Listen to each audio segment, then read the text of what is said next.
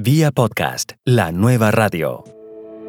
Hay un artículo en Forbes que dice que por primera vez el audio superó al video. Dicho esto, YouTube lanza YouTube Red, porque ya sabe que el cambio se viene. Tal como lo menciona también este artículo, apunta que hay una inevitable convergencia entre el audio y el video en línea. Eso sí se va a dar. ¿Y por qué? Porque el audio es más portable, es más versátil que el video, es más amigable. Hola, ¿qué tal? Aquí Melvin Rivera Velázquez con otra edición de Vía Podcast. En este programa va a aprender cómo usar la nueva radio en su estrategia de marketing digital. ¿Cuál es la importancia del mercadeo en los medios móviles? ¿Cuál es la ventaja de usar el podcasting en una estrategia de marketing? Un experto en social media y business marketing nos ayudará a entender este tema. También nos guiará para explorar el tema de el podcasting en la estrategia de contenidos.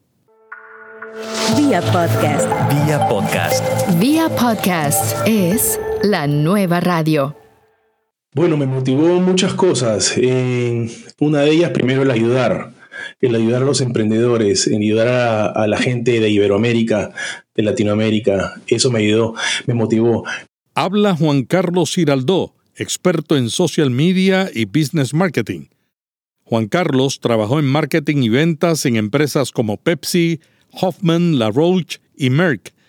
Produce Podcasts and Business, un podcast de actualidad en tecnología, social media, marketing online, tendencias y buenas prácticas profesionales. Me motivó mucho también que eh, observé que la blogosfera estaba saturada eh, con mucho contenido y era el contenido era lo mismo. Entonces así que decidí estudiar un poco más el mercado de los podcasts me puse en contacto con eh, la, compañía que, produce los WordPress themes, con Libsyn, con algunos podcasters de acá de Estados Unidos. Compré todo mi material y comencé como, como todos, ¿no? Con muchos errores y, y aprendiendo en el camino.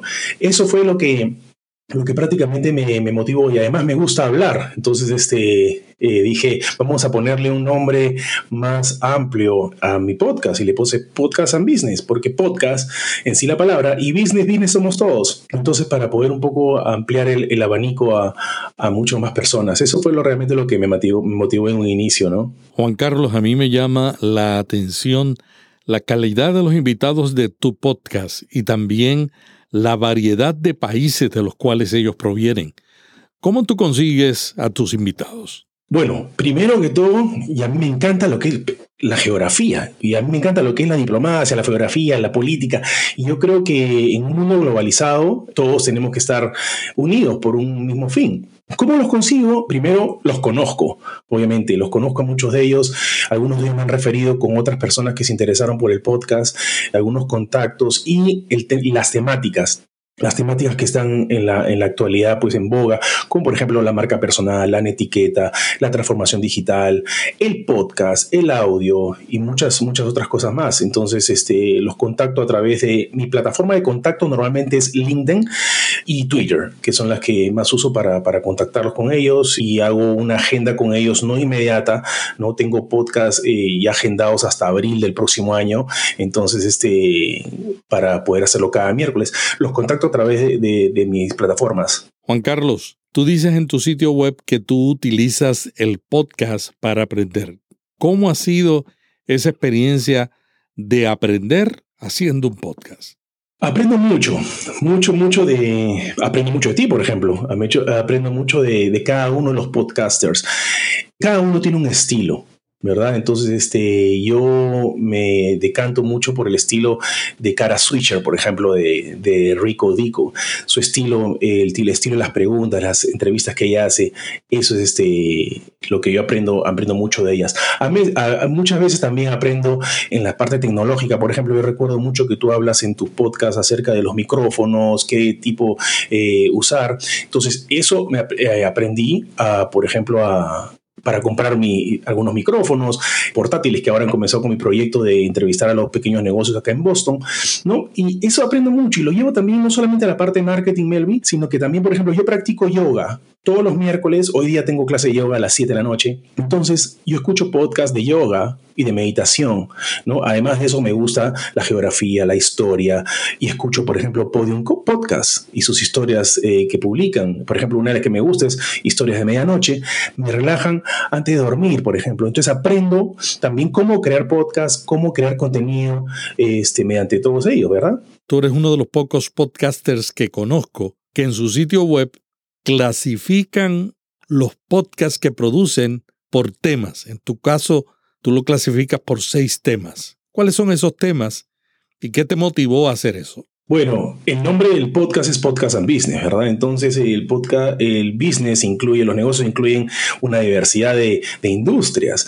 Por ejemplo, entre esas están los emprendedores, ¿no? Pequeños o grandes, medianos, la innovación que me gusta mucho, la transformación digital, el marketing online es una de las categorías de, que me gusta bastante investigar y compartir, las redes sociales que no son ajenas y tienen que estar presentes, las buenas prácticas profesionales.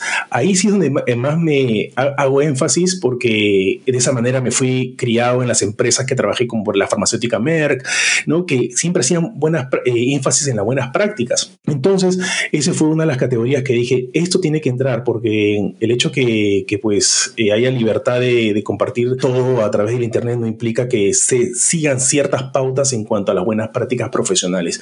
Y el otro, la otra categoría era las empresas. Las empresas somos todos, Melvin. Entonces, este, los clasifico para el oyente, para que ellos este, escojan qué es lo que quieren escuchar al final y al cabo, ¿verdad? Juan Carlos, por lo regular, cuando uno comienza un podcast, la temática cambia a través del tiempo, porque los oyentes nos dan indicaciones de qué es lo que más le gusta. En el caso tuyo, ¿hubo algún tema particular que ha capturado más la atención de tu público? Yo creo que el de las buenas prácticas profesionales. Mm.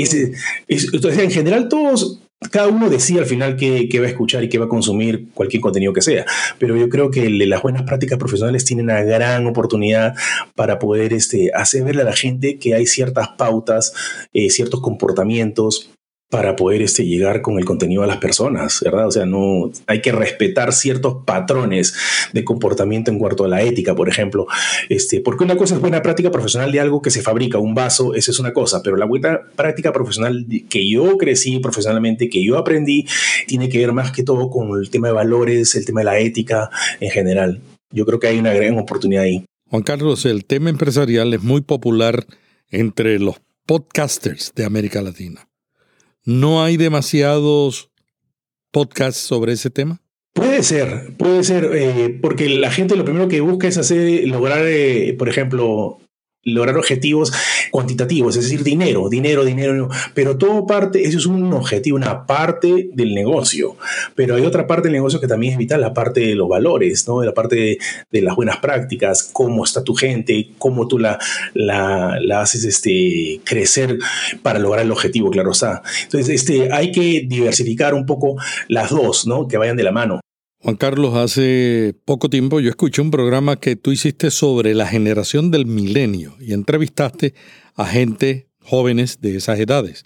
¿Qué aprendiste de esa experiencia? Bueno, te cuento un poco. Lo hice acá en, un estudio eh, cowork que es acá cerca de la, de la, casa, que en Boston.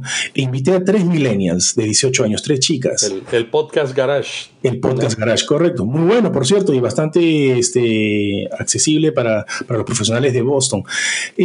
aprendí mucho porque me dijeron algo muy importante. Me dijeron qué importante que una persona de tu edad se preocupe por, por lo que estamos haciendo. Mm por supuesto que fue mi primer podcast en inglés también. Entonces, este, eh, me dijeron eso, qué importante que, que, nos enfoques y que nos preguntes qué es lo que nos gusta. Una de las cosas que me dijo una de las chicas, me dijo Juan Carlos, a veces nuestros papás, nuestros padres, no nos entienden porque nos dicen, ¿por qué estás todo el día en el teléfono, todo el día en el móvil? Pero él no entiende que nosotros nacimos, nuestra generación, nacimos en esta, con la tecnología.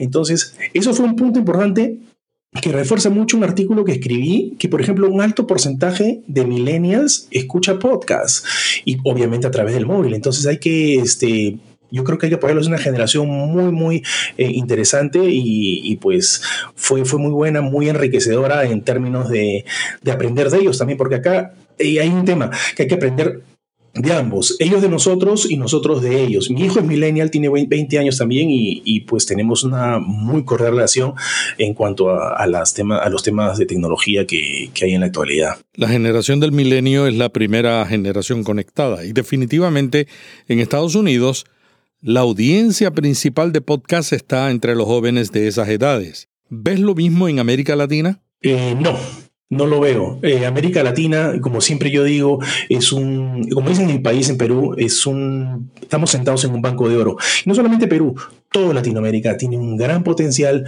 que hay poco a poco este, ir, y sembrando para que se vaya desarrollando este, pues, eh, más eh, alianzas, más aprendizaje en, el tema de los millennials, ¿no? Entonces, no solo, no solo, yo siempre digo, el tema del móvil o el tema del marketing online no es solo Facebook, entonces eso creo que yo también tenemos que meterlo un poco más en Latinoamérica para poder este, eh, enfocarlo mucho más y acortar las brechas versus los Estados Unidos. ¿Cómo ves el desarrollo del podcasting en Perú? Se menciona mucho Argentina, México, España, pero no hay mucha mención del podcasting en Perú. No, no es cierto lo que dices. Yo, mira, yo siempre he tenido conciencia de que Argentina, en la región de Sudamérica, pues siempre tenía, como le decían ellos, los radioloros, los mejores eh, este, periodistas en el tema de, radio y comunicación. El tema de los podcasts en Perú de repente es uno, dos. Un día conversé con un muchacho millennial peruano y me dijo, no, yo uso SoundCloud solamente para escuchar música, por ejemplo. Entonces, hay, hay un tema una grandísima oportunidad para poder este, seguir este, educando, esa es la palabra, educando a las personas en, Latinoamérica y en, en, general, por ejemplo, en mi país, en Perú. es excelente. Yo le estoy metiendo el bicho a mi hijo porque él tiene su, su blog en YouTube, pero le estoy metiendo el bicho que, este, que, que, se, que ponga sus energías en el podcast. Hay una excelente oportunidad. Juan Carlos, uno de los grandes retos que enfrentamos los podcasters es cómo ayudar a la audiencia descubrir nuevos podcasts. ¿Qué tú recomendarías a los podcasters para hacer esta labor mejor? Yo creo que es compartir más y más, educar. Yo creo que, educar es la, es, la, palabra principal, seguir compartiendo, compartiendo eh, contenido de calidad, eso es lo más, lo más importante, en un espacio que no es muy concurrido. Entonces, este, esa es la, gran, la gran oportunidad que nosotros tenemos, yo creo que, que en general, de verdad. Seguir compartiendo, eh, educando, compartiendo otros podcasts, no solamente nuestros podcasts, y nada, hacer, el, hacer las diferencias que, hay en la, en la actualidad y eh, hacer énfasis en el móvil. Eso, eso es vital ahora en, esta, en la actualidad en todo este tiempo que tú has estado produciendo tu podcast, ¿qué errores has cometido y qué has aprendido de ellos? Uy, errores, este, por ejemplo, de comencé usando música, por ejemplo, de Rob Stewart, cualquier, cualquier tipo de música de Rio Speedwagon que le ponía adentro, pero después comencé a aprender y dije, no, tiene que ser un poco más serio primero. Y segundo, el tema del royalty porque acá en Estados Unidos pues te encuentran un, temita que no está ligado al, tema del royalty puedes generarte un, gran problema. Entonces comencé a hacerlo un poco más serio en mis inicios, eh, comencé con como todos errores, pero sí, eso fue creo lo, principal que, que me doy cuenta y que reconozco que, que cometí, ¿no? ¿Qué otra cosa harías diferente si volvieras a comenzar tu podcast? Que me metería a clases de audición y vocalización, de verdad. Me metería a clases de, vocalización para mejorarla. un poco me metería a una clase de edición, que no es tarde para hacerlo, de edición de, ¿no? de Adobe o Audacity, ¿no? para entender un poco más el tema de la ecualización, el tema técnico, porque yo no soy técnico en ese asunto. Yo puedo hablarte de marketing y todo aquello, pero en ese tema sí, uno tiene que reconocer sus, sus este, sus debilidades y sus fortalezas. Entonces, este, yo creo que, que eso yo iniciaría nuevo. Metería clases de audición y vocalización para mejorarlas y el tema, del, el tema de, de edición. Hablemos del audio bajo demanda. ¿Cómo ha cambiado el audio streaming en Estados Unidos? antes de entrar en el tema, yo quería hablarte un poco de Spotify. Yo conocí Spotify cuando viví en Suecia en el año 2009. Es una compañía sueca y solamente había disponibilidad en, los, países, en los países nórdicos e Inglaterra, si no me acuerdo, si no me recuerdo. Entonces era solo bajo invitación. Entonces, y lo que me gustó es que, por ejemplo, cuando recibí la invitación y podía tener acceso a Spotify, cuando no todos tenían, que yo podía hacer mi propia eh, lista, ¿no? Buscaba la, la, canción que, que, yo quería. Entonces yo creo que en ese caso Spotify, en eh, el tema de audio stream, solucionó una, una necesidad de alguien. Años más tarde, Melvin, yo recuerdo haber ido acá a la Boston University en 2014 a una conferencia que dio justamente el director de Social Media Marketing de Spotify y dijo que en un futuro toda la música eh, será vía audio y será vía los móviles. Ahora, por ejemplo, ha cambiado, por supuesto. Hay un artículo en Forbes que dice que por primera vez el audio superó al video.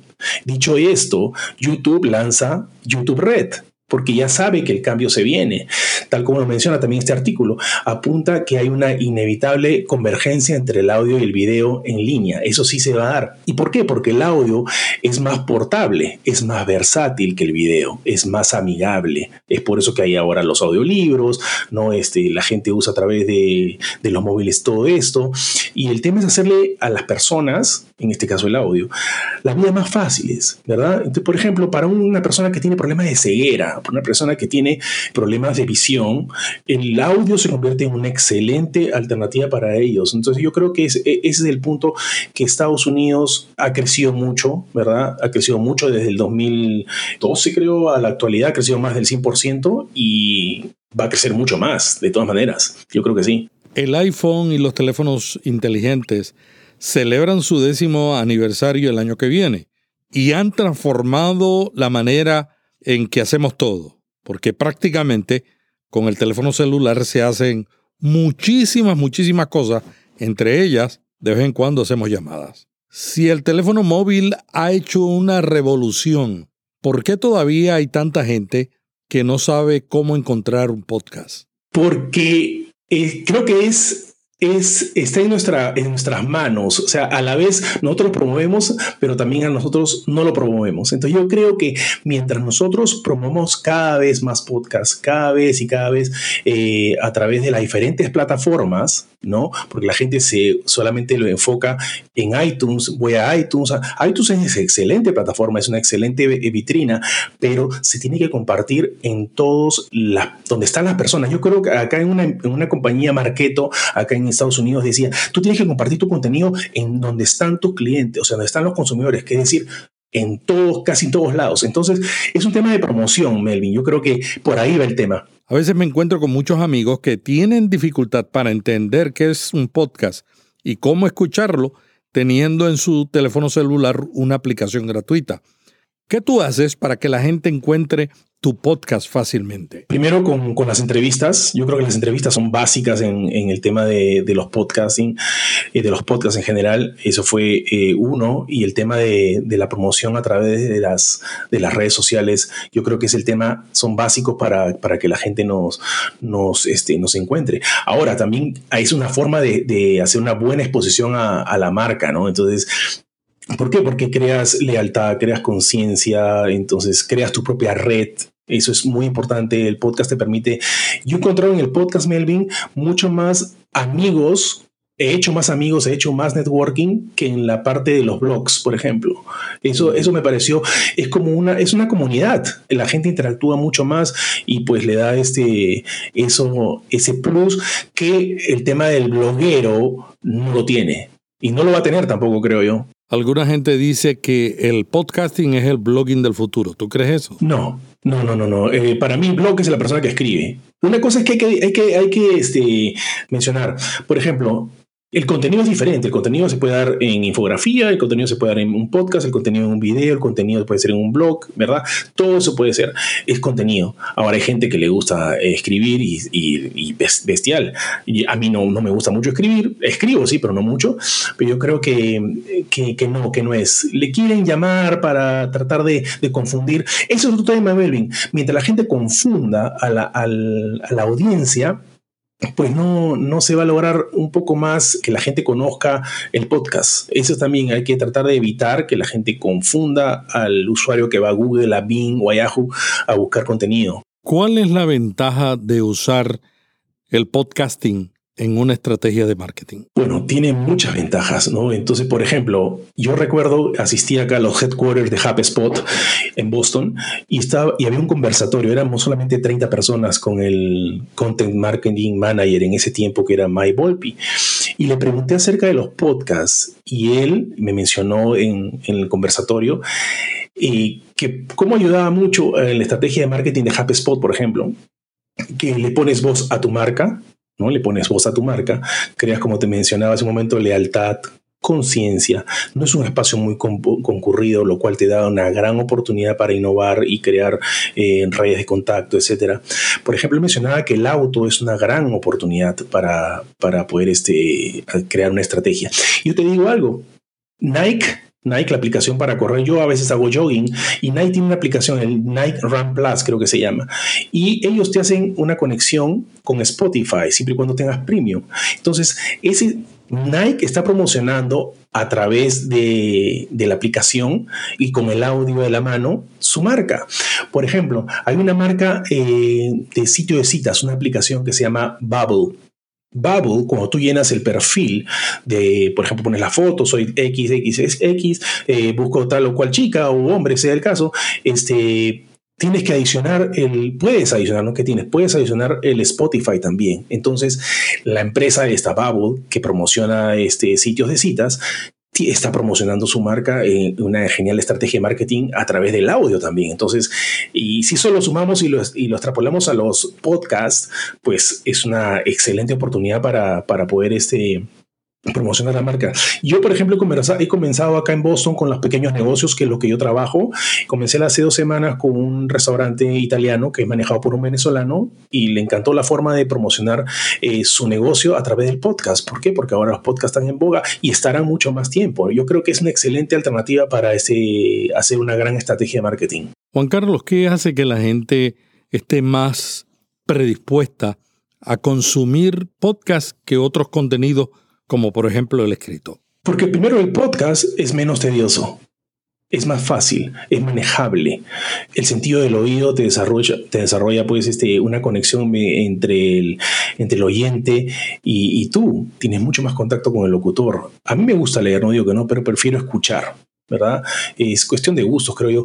Pero yo creo que este es mucho más accesible, mucho más fácil. Eh, por ejemplo, para el video, yo no estoy diciendo que los videos sean malos ni los que crean videos hacen mal trabajo, pero por ejemplo, para ver un video YouTube o cualquiera, tienes que pararte y mirar el video. ¿verdad? Entonces, este, con el audio sigues caminando, estás en el tren y sigues caminando o sentado en el bus, ¿verdad? Y escuchas tranquilo un, dos, tres, cualquiera sea el caso de, de episodios que quieras. Pero este, para leer, para este, para ver videos tienes que detenerte un poco, ¿no? En el caso de videos, en el caso de lectura, pues tranquilo, ¿no? ¿Cómo las empresas norteamericanas están incorporando el podcasting en la estrategia de marketing digital? Mira, a mí me llamó mucho la atención eh, Boston Globe de Boston Globe, el, periódico más, eh, con mejor reputación acá en Boston, incorporó en su sección de storytelling el podcast con la transcripción. Entonces tú ibas leyendo la historia de una situación que pasó muchos años acá en la ciudad y pues este iba desarrollando, ibas leyendo. Entonces, todas las empresas ahora se han dado cuenta de eso. Si no, no lo hubieran lanzado. Pues tienes ahí el Washington Post, que ya tiene, tienes este, el Harvard Business Review, que tiene el IdeaCast, tienes este, el McKinsey, la consultora que te habla acerca de, la economía aquí y allá, tienes el Economist, que te habla de cómo ha surgido la India en los últimos, en los últimos tiempos. Entonces, las empresas, independientemente del tamaño o del rubro, ya están incorporando en sus estrategias el tema los podcasts. ¿Por qué? Porque nuevamente hago énfasis en el tema de los móviles. Coca-Cola está trabajando con iHeart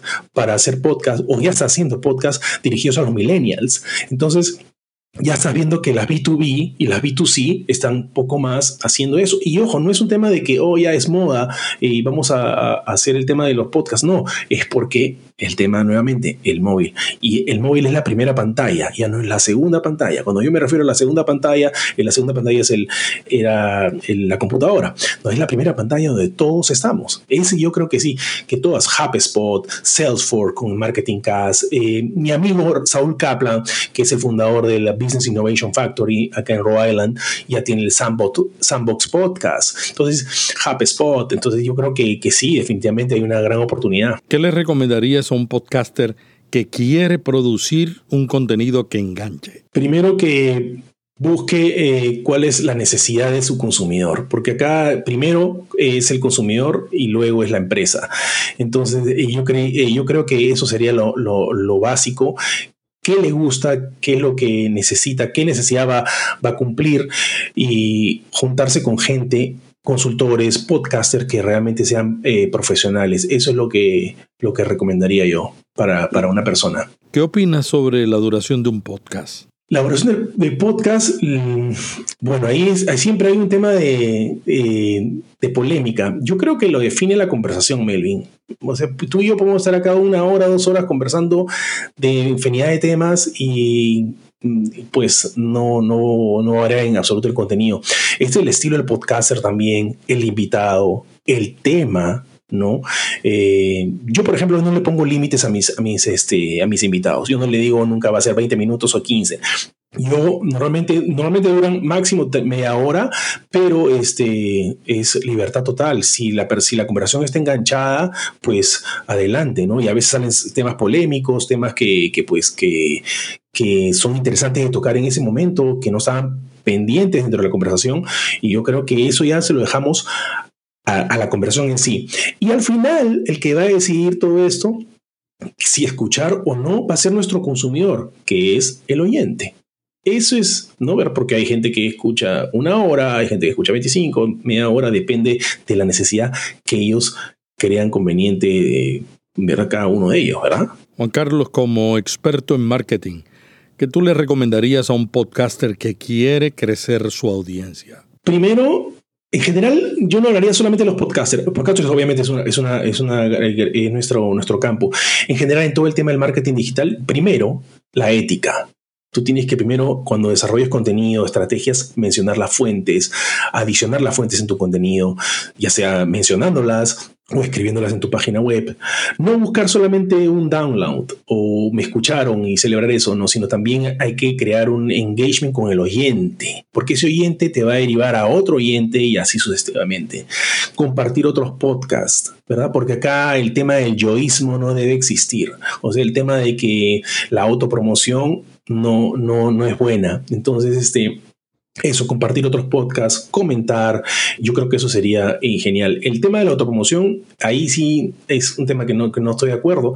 No, ayudar a otros podcasters, ¿verdad? Hay gente que se recién está iniciando. Yo tengo gente, amigos de España, que me dijo, Juan Carlos, mira, ayer recibí un email, ah, no, hace dos días recibí un email, Juan, Juan Carlos, ¿cuáles son las cosas que tengo que, que hacer para un podcast? Esto, esto y esto. ¿Verdad? Genial. Y en general, Melvin, yo creo que ser una, en general ser una persona y un profesional decente, porque acá no interesa de que tú seas el mejor o el no mejor, sino que debe primar siempre los valores y la decencia, tanto como persona como profesional. Yo creo que esos son los, los, los temas. Y la, la, audiencia, no hay que subestimarla. Ellos son inteligentes y se dan cuenta quién es quién. Eso que yo creo que serían mis recomendaciones. Juan Carlos, gracias por este diálogo tan interesante. ¿Algo más que quieras añadir? No, muchas gracias Melvin y nada, saludos a todos desde la ciudad de Boston. Juan Carlos, ¿dónde te pueden conseguir? En mi página web, podcastandbusiness.com, en mi página personal, jcgiraldo.com eh, y en Twitter como podcastandbiz y Giraldo JC, que son las páginas que normalmente siempre tengo interacción y en Medium, donde escribo muchos artículos también que adiciono eh, mis podcasts porque hago escritura y también audio al mismo tiempo muchas veces. Agradecemos a Juan Carlos Giraldo por el tiempo dedicado a esta entrevista. Juan Carlos es un experto en social media y business marketing. Trabajó en marketing y ventas en empresas como Pepsi, Hoffman, La Roche y Merck produce el podcast and Business, un podcast de actualidad en tecnología, social media, marketing online, tendencias y buenas prácticas profesionales.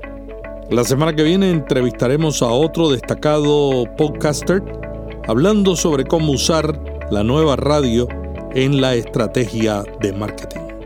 Este es Melvin Rivera dándole las gracias por su valioso tiempo y su atención. Vía podcast. Vía podcast. Vía podcast es la nueva radio.